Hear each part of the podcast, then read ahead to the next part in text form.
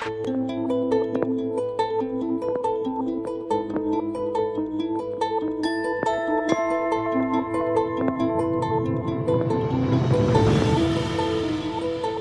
the past 13 years, Bill Snavely has been studying and researching a reported aircraft wreck site in the near coastal waters of Buka Island near Papua New Guinea. This site is approximately 100 feet below the ocean's surface and appears to be an aircraft debris field consistent with the Lockheed Electra 10E in which Amelia Earhart and Fred Noonan disappeared on July 2, 1937. The wreckage at this site is located directly along the route that Amelia flew in an area that has never been searched. This is the first time in the history of the Earhart investigation that a possible aircraft crash site has been discovered with multiple characteristics of Amelia's Lockheed Electra. In August of 2018, members of Bill's team went to Buka to conduct a preliminary investigation of the site connect with the islanders, and conduct initial dives. The team included marine biologist and filmmaker Stephanie Gordon from Open Boat Films and Tracy Wildricks, licensed boat captain, aircraft pilot, dive master, and metals expert. The team was led by former U.S. Foreign Service officer Richard Pruitt. The 2018 expedition gathered measurements and other data to assist in evaluating the crash site. These data are under review by experts whose findings will be announced once their evaluation is more complete. The expedition can report that they found a piece of glass approximately six inches in diameter that shares some consistencies with a landing light on the Lockheed Electra 10E. Another expedition to Buka is currently in the planning stages that will include additional experts and equipment, such as a high technology underwater submersible capable of enhanced imaging.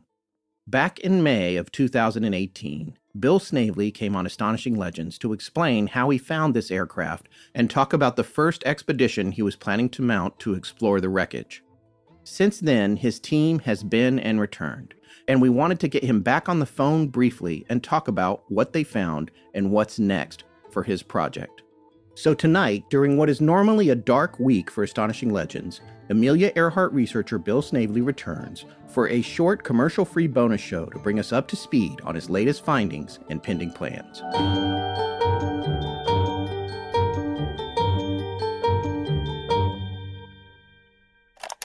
Okay, so we're back on the phone here with Bill Snavely, who was last on the show eight months ago, where he talked about the aircraft that he had found and has been researching for over 13 years in Buka. Since then, Bill has had a team go to Buka and complete an expedition or one of their first expeditions to investigate it further. And he had said that after that happened, he would come back and let us know what they found. So, Bill, first of all, we wanted to say thank you for coming back on the show. We're anxious to get an update. Scott, sure appreciate you inviting me back. It has been a little while. We uh, went ahead and sent over three divers back in August. Stephanie Gordon from Open Boat Films, who's director of our cinematography, and Tracy Wildricks, a master diver, and Richard Pruitt, our team leader. The thrust of the uh, project at that time was to go over and see if we could relocate the plane again, because it had been the better part of uh, seven years since we had been down to it, although we had had some interim divers go down as well. And this was the first American team that we were sending over on this trip. And we also wanted to establish relationships with the local natives and see if we could make uh, contact so that we could dive a number of dives in the future. And we're fortunate to say that uh, we were successful in getting the dives in. We relocated the plane, and Richard Pruitt did a masterful job as team leader in developing relationships with the local community. And so at this point in time, we have an agreement with the locals to do future dives there on that spot. Is that an exclusive agreement for your team? Yes, it is. So that's great. So at this point, you guys are still the only ones pursuing this particular wreckage. You're the ones pursuing this line of research. And uh, it's going to be up to you guys to figure out as much as you possibly can about this particular aircraft, right? Absolutely. And a fair amount of things had changed since the last time we were there because the coral has done an additional job of encrusting a number of the areas that weren't previously encrusted. So we're having to deal with that at about 105 feet as well. Oh my gosh! And how long are your divers able to stay down at that at those depths for at any given for each particular dive? Scott, they're down for about 12 minutes because they have to play it safe and come up safely, and that's one of the reasons that Tracy Wildricks is working with the divers to make sure everyone stays safe.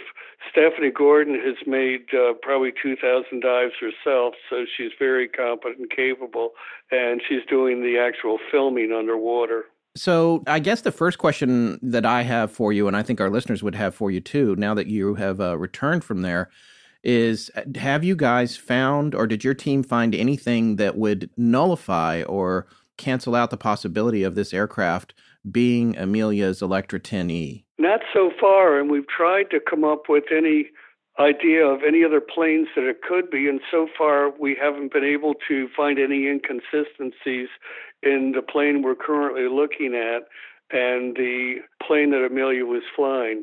We don't know for sure whose plane it is. Somebody died in it. We'd like to identify the parties, but things are leaning more toward it possibly being Amelia's at this point in time, but we're not ready to say any more than it appears to be consistent with the plane she flew. On this last expedition, uh, we had been in touch with you after it, and one of the things that I was struck by was the landing gear or the wheel and the fender that you guys had found. Can you talk to our listeners a little bit about what that looks like and the shape of it and what your experience was or what your team's experience was diving on that? The wheel that we're looking at is lying flat on its side, and it appears to have a fork and also the shape of a uh, fender that's rather wide and stubby, which appears similar to the fenders that Lockheed had on their airplanes. We're not ready to say it's a Lockheed fender, but it certainly has the outlines which would make us think that it could well be. It's certainly consistent with the fenders that they had. And so, from that perspective, it could well be a Lockheed, but we don't know for sure. And that's fairly encrusted as well. It certainly is, which adds to the difficulty in identifying it. We also have pictures of that same wheel seven years ago in my book, Tracking Amelia Earhart. And it's interesting to notice a difference in the coral formations just even in that time. What can you say to kind of explain to our listeners who don't understand why, if you're down there close to it, you can't just identify it, about how encrusted it is and what's involved in making further identifications? Well, my best analogy would be as if we were used to walking in the woods and looking at certain trees and getting to know them very well, and then all of a sudden it snowed and sleeted, and the whole landscape changed so that what's actually formed around the metal on the, on the plane no longer has that exact same look to it that it did even seven years ago. Right. So it takes considerably more detective work to determine what is underneath, in the case of this analogy, what's underneath the snow. Well said. Okay. One of the other things that I think is super interesting about this latest trip is you guys did recover an artifact that you returned to the surface, or, or Stephanie did, I understand. Can you tell us a little bit about that? I'd call it Stephanie's find. Stephanie is tremendously tuned to the underwater topography of fauna, and she's a an underwater biologist, so she's very, very tuned into what's natural and what's not and she walked past what appeared to be a piece of glass standing on end and looked at it, filmed it where it was in its place, and uh, picked it up. And it's similar to the look of an Electra landing light, and it's at the place where the plane actually hit before it slid down a very steep slope. When I say steep slope, the slope is so steep that if I were skiing, even though I've done a fair amount of skiing in my lifetime, I'd have to think twice about whether I would go down that slope if I was on snow. it's quite a slope. And where the uh, plane touched down or tapped down was just before that, and it ended up with the I don't know how far the uh, piece rolled, but it was sitting on its side. Excuse me, like a coin on its side when we found it, not flat. You said she walked by it. Does that mean it, this piece of glass was in shallow water? It was in relatively shallow water, and right where the uh, skid marks show from where the plane went under and knocked the coral loose. I mean, that's still visible these many years later. All right, so am I correct in understanding that you guys have identified the point of impact for this aircraft? It, regardless of whether or not this is Amelia's Electra 10E, you guys know where this plane hit, and you have found this artifact, this piece of glass that appears to be consistent with the landing lights on an Electra 10E, which are the two lights in the nose. And then there's also a debris field from where this plane made its way down this steep slope to its final resting place, possibly over a, a, long period of time, just brought down by gravity and current, right? Yes, and I don't know honestly how long it took to go down that steep slope. I really don't have a feel for it, but it made its way at some point down it and got to within probably about four feet of the uh, bottom of the slope where it ended up and where we find it today. Okay. So that might have been a quick process, of a week or two, or it may be months, or it may have even been decades. We don't really know. Right. Okay. That's interesting.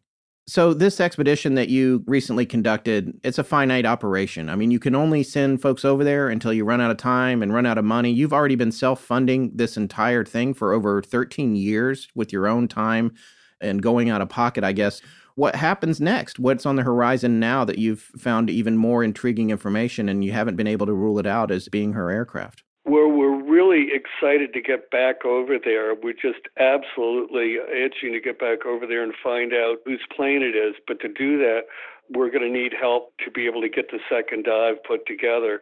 And that's why I'm asking for some help to fund a project through a GoFundMe at projectblueangel.com if we can. But I think uh, it is going to be probably the area of the cockpit and the other areas right around that that we're probably going to home in on this next time. And it's kind of exciting to tell you the truth. And Stephanie, I know, and Tracy can't wait to get back over there. The locals are very anxious to know as well. So it's a question of being able to get sufficient resources together to be able to put it together because I'm not a rich man and I've taken it about as far as I can out of my own pocket. How much funding are you needing to get to mount this second expedition to get to the bottom of things? Well, to do everything we need, we put in sufficient money so that we could do whatever comes after this to get everything done. And we're asking for 200,000 to be able to put everything together that we need to we probably can get the divers over there for a portion of that if we have to. But we also keep in mind have other things that are going to need to be examined, and we're probably going to have a third dive over there because this is slow going. This is a question of 12 minutes underwater when you've got a tremendous amount of coral built up. So it's going to take some time, and we don't want to underestimate what it's going to run us to get there and uh, get back because we don't want to keep asking for funds. And fortunately, people have already started funding us, and uh, I'm certainly grateful.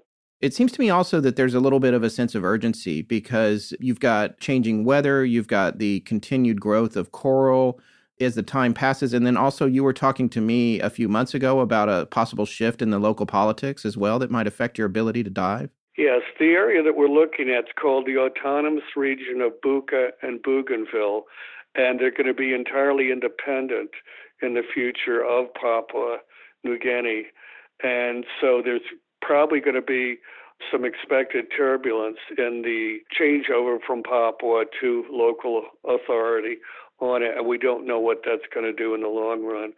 So the natives have said, get over here as soon as you can and see if we can't solve the mystery now rather than uh, run into a, a problem with a difference in government, whatever. When are you hoping to mount this next expedition? We would really like to go mid spring this year. Okay. And it's just a matter of whether or not we can uh, get the resources, financial resources together quickly enough to do that or not. And I just don't know that at, at this time. But we're juggling that at the same time that we're also dealing with that coral because every day it just keeps uh, going at the aluminum and just pulverizing it as much as I hate to say it. And we need to be able to protect what's there.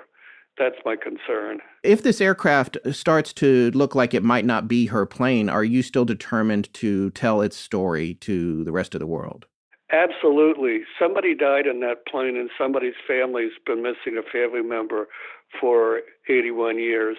And I think one person out there missing should be considered very, very important, or two people missing out there because the local natives said they were two on board the plane. So, yes, I would uh, be just as interested in finding out who it was and following it through and letting the family know to give them some closure. That's interesting. And before I let you go, I did want to touch on for listeners who didn't hear your last appearance on our show back in May of 2018, I did want to touch on the similarities between this aircraft over the 13 years of research that you've done to her aircraft specifically something that you just said this plane crashed 81 years ago which that in itself ties in with when she disappeared. And we know that because the crash was witnessed by a local islander, right? Correct. Okay. The uh, local islander saw it, and it was during a period of a storm.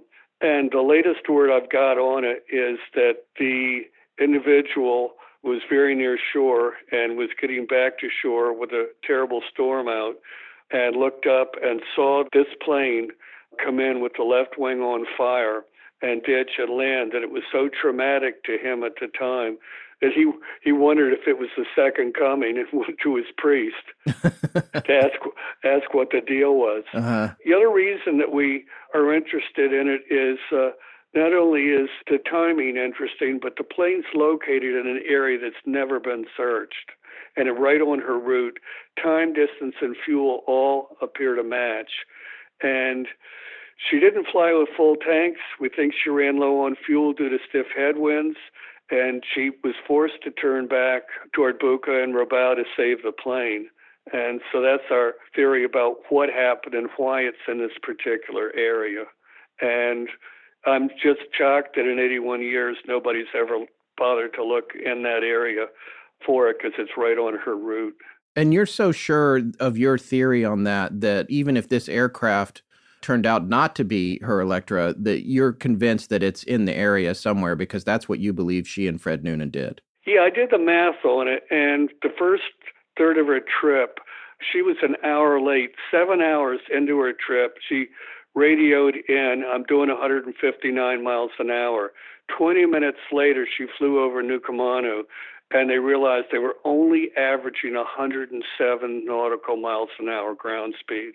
Because of the headwinds because of the headwinds. There was 26 mile an hour headwinds, sustained all the way to 22 knots at Howland, and it was just part of the Pacific trade winds that shift direction every six months and blow consistently, and nobody bothered to tell her about it. The day before, she said the wind and the clouds are blowing in the wrong direction, and unfortunately, we do for six months at a time. When I did the fuel calculations, when she flew over Nauru, she was just over halfway on the route, and it was at night, and the phosphate lights were on, and she said she saw the phosphate, saw the lights ahead, and by then I did the calculations on the fuel. She took off with 950 gallons of gas and couldn't fly with full tanks at 1100 simply because the runway wasn't long enough at 3,000 feet to accommodate that plane couldn't weigh more than 15,300 pounds, and she was at max weight at the time. So she flew with not full tanks, forced to by the envelope, Lockheed's envelope, and then hits the headwind.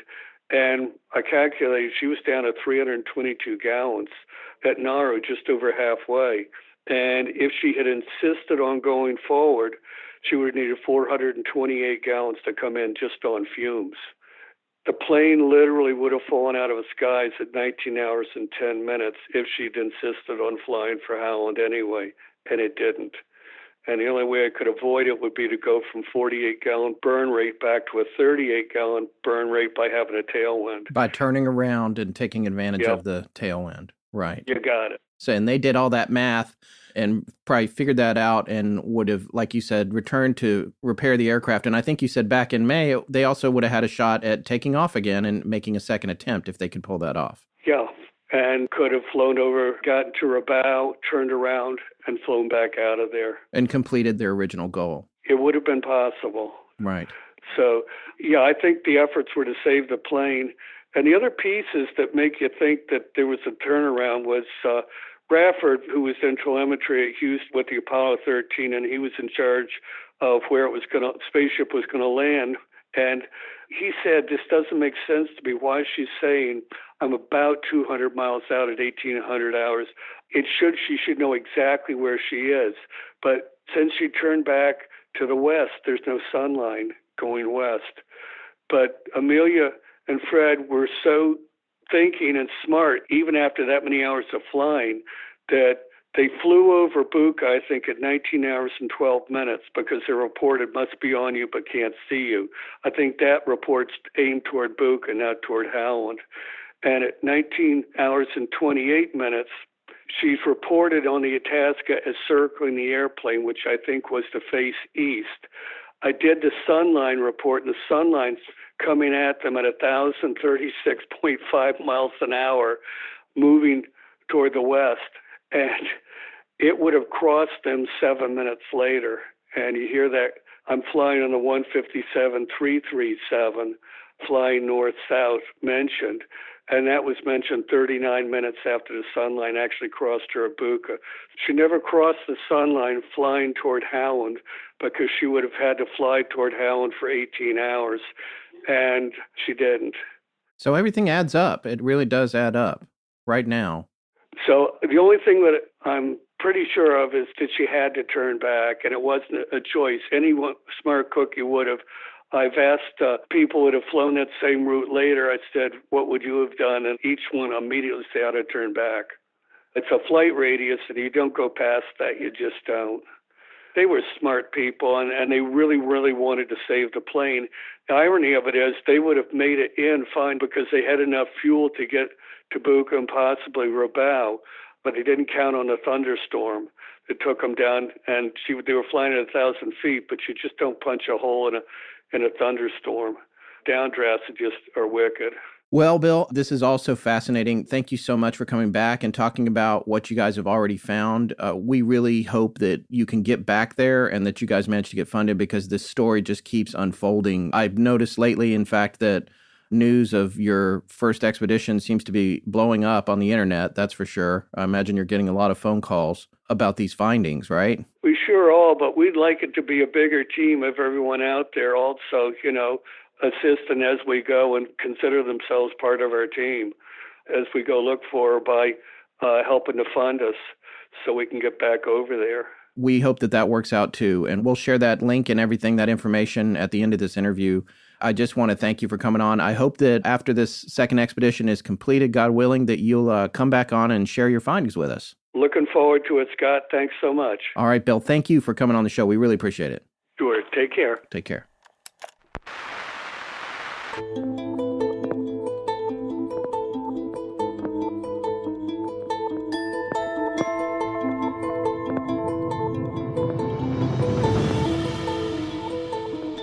Well, folks, there you have it.